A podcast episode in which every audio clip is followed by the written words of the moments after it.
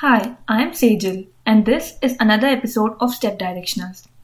इस एपिसोड में हम रेज्यूमे राइटिंग टिप्स पर बात करेंगे। अगर आप एक अच्छा रेज्यूमे बनाना चाहते हैं तो आपको ये सारे टिप्स पता होनी चाहिए। सबसे पहले जब आप इंट्रोडक्शन लिखते हैं तो आपको हमेशा एक प्रोफेशनल ईमेल आईडी यूज़ करनी चाहिए। For example first name dot last name at the rate Gmail dot com अगर आप कुछ ऐसी ईमेल आईडी यूज़ करते हैं जैसे कि mister lazy two zero zero zero at the rate Gmail dot com तो ये बहुत ही अनप्रोफेशनल लगता है। सेकेंड अगर कंपनी ने स्पेसिफिकली नहीं पूछा है तो फोटोग्राफ इंक्लूड करना बिल्कुल भी ज़रूरी नहीं होता है। थर्ड आपको हमेशा अपने एजुकेशनल डिटेल्स को रिवर्स क्रोनोलॉजिकल ऑर्डर में लिखना चाहिए।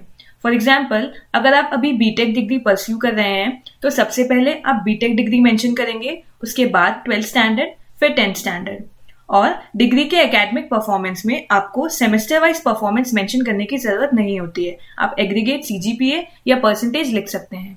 फोर्थ इंटर्नशिप सेक्शन में रिवर्स क्रोनोलॉजिकल ऑर्डर ज़रूरी नहीं होता है। आप कंपनी की नीड के हिसाब से लिख सकते हैं और इंटर्नशिप में हमेशा एक ब्रीफ डिस्कशन लिखना अच्छा होता है। फिफ्थ अगर आपका प्रोजेक्ट कहीं पब्लिश हुआ है या उसकी कोई ऑनलाइन लिंक है तो आप इसको अपने प्रोजेक्ट सेक्शन में ज़रूर मेंशन करें।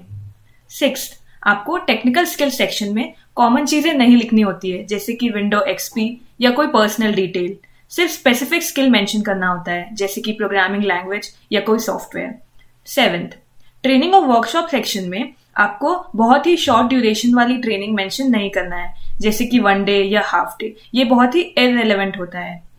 एट अवार्ड्स और अचीवमेंट सेक्शन में आपको बहुत ही पुरानी अचीवमेंट्स मेंशन नहीं करनी है जो भी आप मेंशन करेंगे, उसके बारे में बहुत ही स्पेसिफिक रहना है।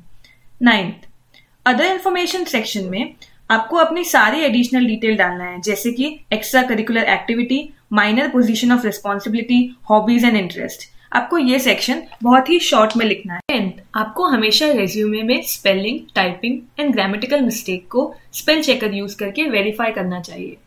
अगर आप माइक्रोसॉफ्ट वर्ड यूज़ करते हैं रेज्यूमे बनाने के लिए तो उसमें इनबिल्ट स्पेल चेकर होता है, जो आपके मिस्टेक्स को हाईलाइट कर देता है।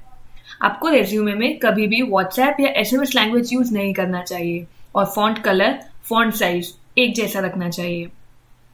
इलेवेंथ आपके रेज्यूमे में अपने पेरेंट्स की डिटेल डालना बिल्कुल भी नेसेसरी नहीं होता है। उनका नाम, उनका ऑक्यूपेशन ये सब रिक्वायर्ड नहीं होता है। बहुत सारे स्टूडेंट्स रेज्यूमे के एंड में डिक्लेरेशन ऑफ़ ट्रुथफुलनेस स्टेटमेंट लिखते हैं, जो कि बहुत ही अननेसेसरी होता है। इसको मेंशन करने की रिक्वायरमेंट नहीं होती है। ट्वेल्थ आइडियली आपको टेक्निकल और मैनेजेरियल जॉब्स के लिए अलग अलग रेज्यूमे बनाना चाहिए।